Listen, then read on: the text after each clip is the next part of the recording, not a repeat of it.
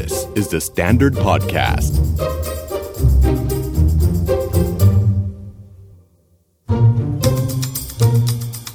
Are you okay? เศรษฐกิจแบบนี้ไม่ว่าจะเป็นพนักงานออฟฟิศหรือว่าจะเป็นธุรกิจส่วนตัว หรือว่าจะเป็นนักลงทุนเป็นใครก็แล้วแต่ก็เข้าใจว่าหวั่นไหวกันอย่างท่วนหน้าไปพร้อมๆกัน เพราะฉะนั้นขอเถอะค่ะ Are you okay แม้จะพูดคุยเรื่องจิตใจ ก็อยากจะแตะเอื้อมไปถึงเรื่องเศรษฐกิจด้วยเหมือนกัน แล้วก็รู้มาว่าเป็นหลิวชุตินันท์สงวนประสิทธิ์ content creator เศรษฐกิจของ The Standard อยากมาคุยด้วย ซึ่งเราเห็นด้วยอยากคุยด้วยมาก ๆ สวัสดีค่ะ สวัสดีค่ะ พี่ดุจดาว เป็นหลิวน่าจะเห็นความเป็นไปของเศรษฐกิจ โดยรวมของทั้งประเทศนอกประเทศ ณตอนนี้เป็นยังไงบ้างเศรษฐกิจโอ้อึมครึมไปหมดเลยค่ะพี่อึมครึมยิ่งตลาดหุ้นนี่แบบจิงโจ้เนาะกระโดดขึ้นกระโดดลง เงินในกระเป๋าเราก็แฟบตามไปด้วย ถ้าใครต้องพึ่งพิงจิงโจ้นั้น เงินในกระเป๋าความมั่นคงเขาก็จะจิงโจ้ไปด้วยอืมคือหมายถึงว่ามันกระโดดขึ้นกระโดดลงใช่ไหมคะพี่หุ้นอืมแต่พอเป็นแบบในเรื่องของเศรษฐกิจอะมันชะลอหมดเลยเนาะไม่ว่าจะในประเทศหรือว่าต่างประเทศอืมยิ่งในไทยเนี่ยโอ้โห เราเห็นคนตกงานเยอะมาก ว่างงานก็แบบ โอ้โห พี่ดาวช่วงนี้เศรษฐกิจ ไม่รู้จะถอนหายใจยังไงกี่รอบเลยค่ะพี่ เออทำแบบเมื่อกี้ก็ดีเหมือนกันนะหายใจเข้าลึกๆหายใจยาวๆก่อน แล้วก็พูดเรื่องยากๆกันอะต่อได้ค่ะ คนตกงานคนว่างงานก็คือนอกจากคนตกงานว่างงานนะคะพี่แน่นอนว่าหลายคนอะ โอ้โหเงินเงินหายไปเยอะมาก ไม่ว่าจะแบบพอร์ตหุ้นค่ะ หรือว่าเงินในกระเป๋าเงินเดือนก็หายไปอืมหรือบางคนที่สะสมด้วยการเอาเงินไปวางไว้ในกองทุนนานๆ แล้วก็คาดหวังว่าจะจะโตได้กำไรมันจะโตมันก็ ค่ะ ค่ะ มันเกิดขึ้น แดงเดือดไปหมดเลยค่ะพี่ทุกที่ จริงแดงเดือดไปหมดเลยแล้วหลายคนก็เข้าใจว่าเวลาที่เงินตัวเลขทางการเงินเราน้อยลง จะสัมผัสได้ว่า เออ มันเชื่อมโยงกับจิตใจเราราวกับว่าเป็นอวัยวะหนึ่งของของของด้านไหนค่ะเออมันไวมากอะโอ้แล้วหวันไหวตลอดเวลาค่ะพี่ พอเงินน้อยลงก็จะแบบ อ้าว นี่เราจะซื้อของได้เหมือนเดิมไหม เราจะเอาเงินไปเปย์คนรอบๆตัวเราเท่าเดิมได้หรือเปล่าอืมอืมมันก็เลยเชื่อมไปต่อว่าในช่วงเศรษฐกิจแบบนี้อะค่ะพี่เศรษฐกิจมันแฟบมากๆ เรื่องเงินเงินทองทองเนี่ยมันเชื่อมกับความมั่นใจหรือว่าตัวเราจิตใจเรายังไงบ้างอะคะคือต้องบอกว่าเราเอามันมาเชื่อมอืมไว้นานแล้ว เรานี่ไม่ใช่รุ่นเราด้วย คือก่อนหน้าเรา คืออะเราอยู่ภายใต้โครงสร้างของยุคทุนนิยมนะ ทุนนิยม ทุนนิยมให้มันเอ็กโคทุนนิยม ที่ทุกอย่างมันเป็นการแบบกำไรขาดทุนอืมเป็นอะไรแบบนี้เป็น mindset แบบนั้นไปหมดเลย เพราะฉะนั้นเวลาเราคิดทุกอย่างเนี่ย เราเริ่มเอาเงินมาแทนค่า ลองนึกเอาเป็นแบบที่สามเหลี่ยม อันยอดนิยมของมาสโลที่เขาแบ่งความต้องการของคนเป็นลำดับขั้นว่าโอเคลำดับที่หนึ่งคือเหมือนพวกปัจจัยสี่ทางกายภาพ จากเดิมเราสามารถอยู่ได้ลำดับต้นๆเลยคือบ้านอาหารหนึ่งสองสามสี่ห้าเราสร้างบ้านเองปลูกผักกินเองอะไรอย่างนี้ใช่ไหมพอเข้าทุนนิยมเราซื้อบ้านซื้ออาหารอืมเอาเงินไปแลกเพื่อให้ได้ปัจจัยสีมา แล้วเราอยู่แบบไม่มีปัจจัยสีได้ไหม ก็ไม่ได้ อืมและนั่นคือความต้องการพื้นฐานของมนุษย์ ถัดมาเผื่อบางคนอาจตังค์ยังเหลือพอซื้อปัจจัยสีได้ เราก็ถูกเข้ารหัสว่าเฮ้ยถัดมาเราจะต้องการความมั่นคงทางจิตใจ เราก็ดันเอาเงินไปผูกมาผูกกับสิ่งนี้ มีเงินแล้วจะมั่นคงอืมมีงานที่เป็นงานประจำได้โบนัสเยอะๆ สวัสดิการดีๆ เท่ากับมั่นคงในชีวิต เราไปผูกกับมันไว้หมดเลย ถัดมาแม้กระทั่งแบบความต้องการลำดับถัดไป ของการเป็นที่รัก การเป็นส่วนหนึ่งของอะไรสักอย่าง เรายังเอาเงินไปผูกเลยว่าโอ้ยฉันแบบ ฉันจะไปเป็นที่รักของคนนี้บางทีเขาเช็คที่เศรษฐกิจด้วยนะ อุ้ยมีเงินฝากเท่าไหร่บ้านมาจากไหนทำงานอะไรเพื่อที่จะดูว่าแบบเขาแบบ น่าจะเป็นที่รักโอเคไหมเราเป็นที่รักพอแล้วหรือยังหรือจะเข้าเป็นส่วนหนึ่งของสังคมอย่างเงี้ยอุ้ยเราต้องมีเงินระดับนี้ถึงจะเข้าแบบ เราเอาเงินไปไปเป็นตัวจอยตัวเชื่อมอืมกับความต้องการพื้นฐานหลายๆอย่างของเราค่อนข้างเยอะมาก และถัดมาเป็นขั้น esteem ความภาคภูมิใจในชีวิตเป็นไงล่ะ เจอการตลาดโฆษณาบิ้วไป ถ้ามีห้องหรูแบบนี้ นี่คือความภูมิใจของมนุษย์ ถ้าใส่รองเท้าอันนี้ นั่นคือความภาคภูมิใจที่ได้เกิดมาคือเราอยู่อย่างเงี้ย เราก็ทายการซื้อขายตัวเงินกับความภาคภูมิใจว่าเราได้มีอืมของมันต้องมีอะที่มีช่วงหนึงมันต้องมีอะมันต้องมีทำไมวะหรือ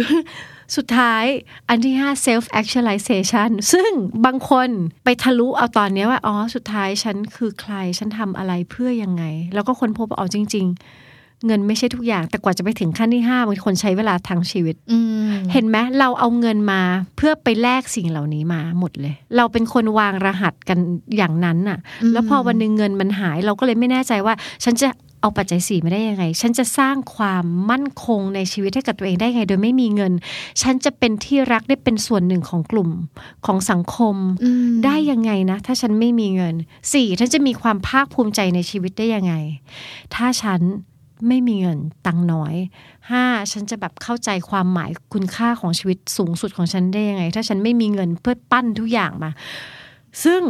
คำถามมันก็ต้องพาย้อนกลับว่าจริง ๆ แล้วอะก่อนหน้าจะเข้ายุคทุนนิยมทำยังไงกัน อืมว่ามันดู มันดูใกล้ไกลเหลือเกินค่ะพี่นะย้อนไปสักร้อยปีที่แล้วได้ไหมคะอย่างนี้ เยอะเยอะอาจจะ อืมเยอะอืมเยอะกว่านั้นมั้งอย่างนี้พี่ดาวคะในวันที่โอเค เงินไม่ใช่ทุกอย่างไม่แต่ใช่เงินทุกอย่างซื้อได้ทุกอย่าง ใช่ แต่พอไม่มีเงินซื้อก็หาเอาอย่างอื่นไปซื้อมาอืม ซื้อในที่นี้คือ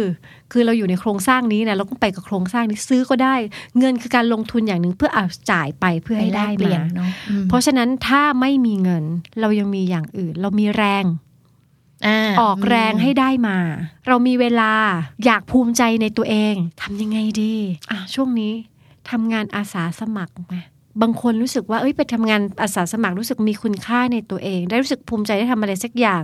มีอาหารเขาเลี้ยงให้กินฟรีช่วงนี้ เพราะว่าช่วงนี้อาจจะไม่มีใครรับเข้าทำงาน ก็ไปทำอะไรสักอย่าง แต่มันจะยากเพราะเราจำเป็นจะต้องลืมภาพจำของสังคมที่เราถูก ปูให้ตั้งอยู่บนฟองโฟม bubble ของเม็ดเงินน่ะอืมคนก็จะแบบ อีแกแบบแกเป็นถึง senior manager มาตั้งนาน แกจะไปทำงานอาสาสมัครจิตแข็งนิดนึง หันไปแบบก็ชีวิตใครชีวิตมันก็ตอนนี้มันก็มันเป็นแบบนี้อะแต่สิ่งหนึ่งที่อยากธำรงไว้ก็คือความภาคภูมิใจ ที่ใครจะมาพรากจากฉันไม่ได้ ก็จิตแข็งใส่เพื่อนนิดหนึ่งคือณตอนเนี้ยกลไกการเปรียบเทียบมันเป็นสิ่งที่จะทำให้ใจเราหวั่นไหวเพิ่มมากขึ้น เพราะฉะนั้นจิตแข็งกับการเปรียบเทียบไม่แคร์อะไร แล้วก็กลับมาที่ตัวเองว่าต้องการอะไรอืมถ้าปัจจัยสี่หวั่นไหว เงินไม่มีเอาอย่างอื่นไปสู้มา อืมก็คือถ้าถ้าพูดง่ายๆค่ะพี่เหมือนกับว่าโอเคไอ้คำว่าเงินไม่ใช่ทุกอย่างแต่เงินซื้อได้ทุกอย่าง เราแค่มองว่าเงินมันเป็นทูหนึ่งใช่ในการที่เราจะพาไปสู่อีกอย่างถูกก็คือเหมือนที่เราทำงานเนาะเอาแรงงานมาแลกเงินใช่ สุดท้ายแล้วถ้าเราแค่เอาทุกอย่างที่เรามีเนี่ยไปแลกสิ่งต่างๆ ได้อืมก็คือลดทอนความสำคัญของเงินลงด้วยการมองไปรอบๆมากขึ้น อื มมันทำได้แบบร้อยเปอร์เซ็นไม่ได้นะ เพราะว่าเราอยู่ในนี่นี่ยุค2020เราจะแบบว่าย้อนกลับไปทั้งหมดไม่ได้ กลไกมันยังดำเนินอยู่ แต่เราเลือกเป็นห่วงๆได้ อืมห่วงที่เราต้องการจริง ๆ แล้วเงินซื้อไม่ได้ เพราะไม่มีเงินอะอืมหรืออยากเก็บเงินเอาไว้ทำอย่างอื่น เราก็มีสิทธิ์อะเราเลือกได้ เราอย่ามองว่าเงินคือต้นทุนชีวิตทุกอย่าง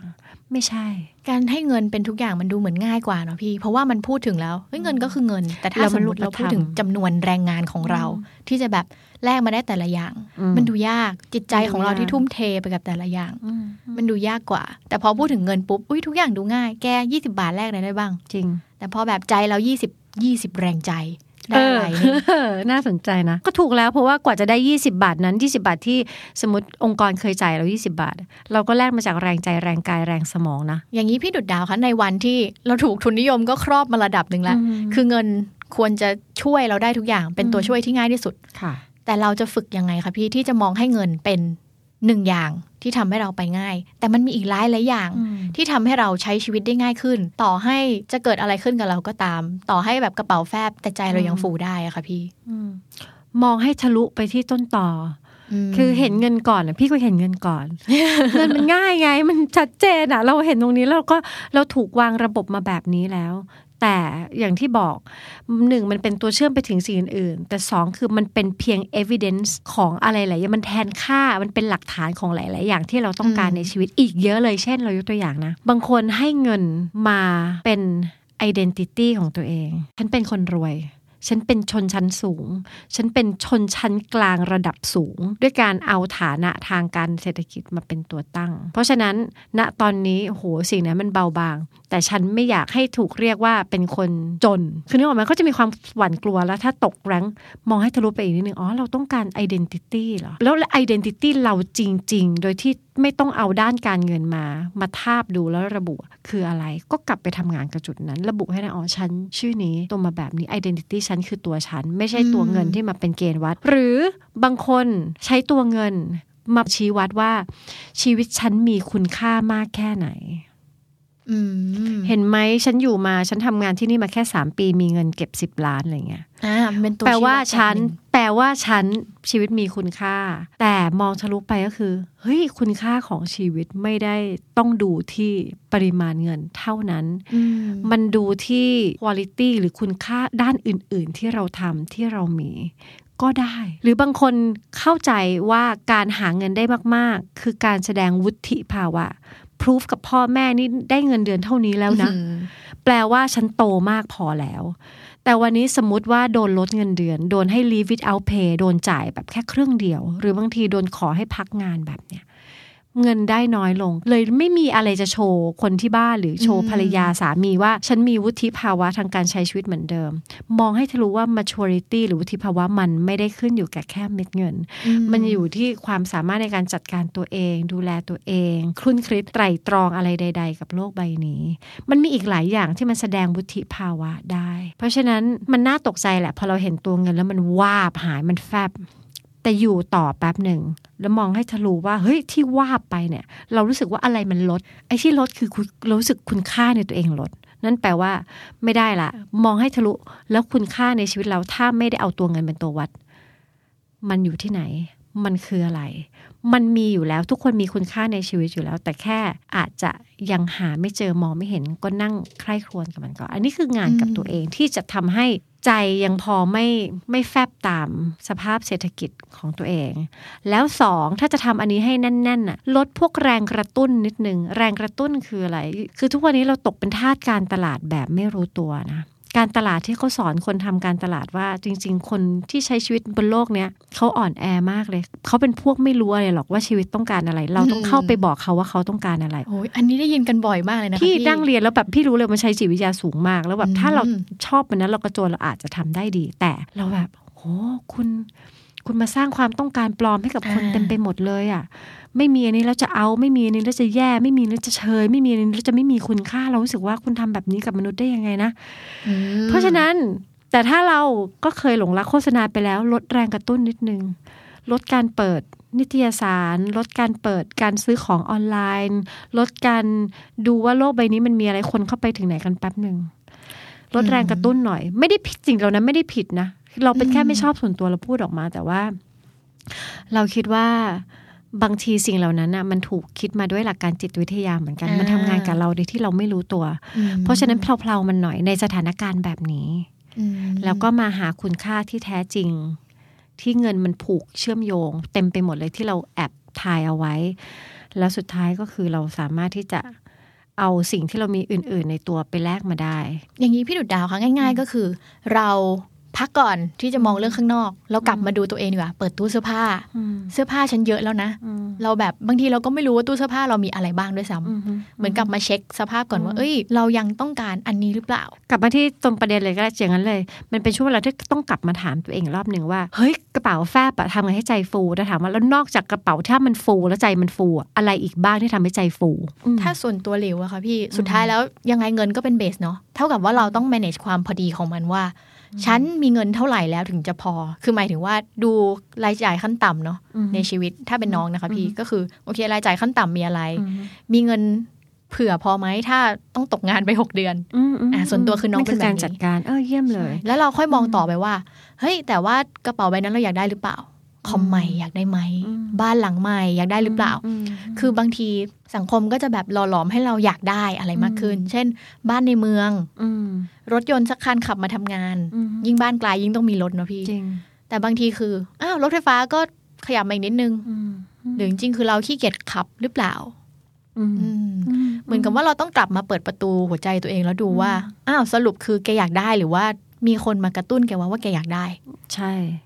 แล้วการตลาดอะพี่มีคำผู้ผู้ใหญ่ชอบพูดกันว่า เนี่ย ลูกค้าเขาไม่รู้หรอกว่าเขาอยากได้อะไร เราต้องทำให้เขารู้และอยากได้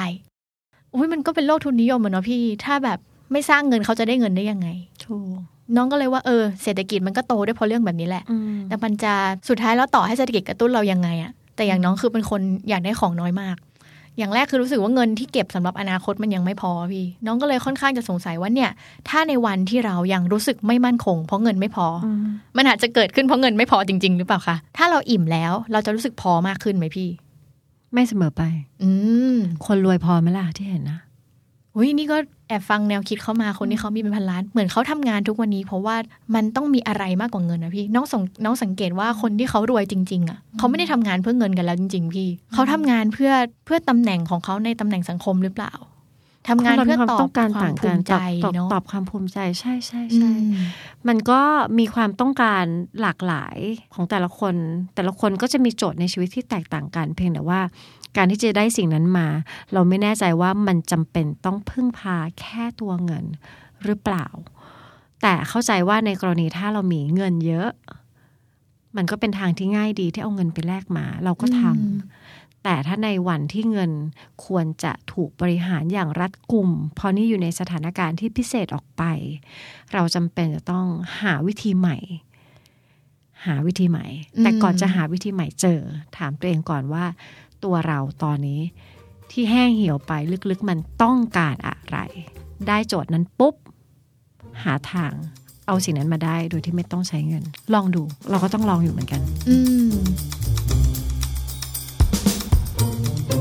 ฟัง Are You OK episode นี้แล้วลองสำรวจตัวเองแล้วก็คนรอบข้างดูว่ายังโอเคกันอยู่หรือเปล่า ถ้าไม่แน่ใจว่าโอ หรือไม่โอ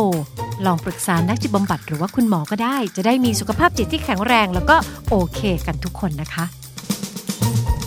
The Standard Podcast. Eye opening for your ears.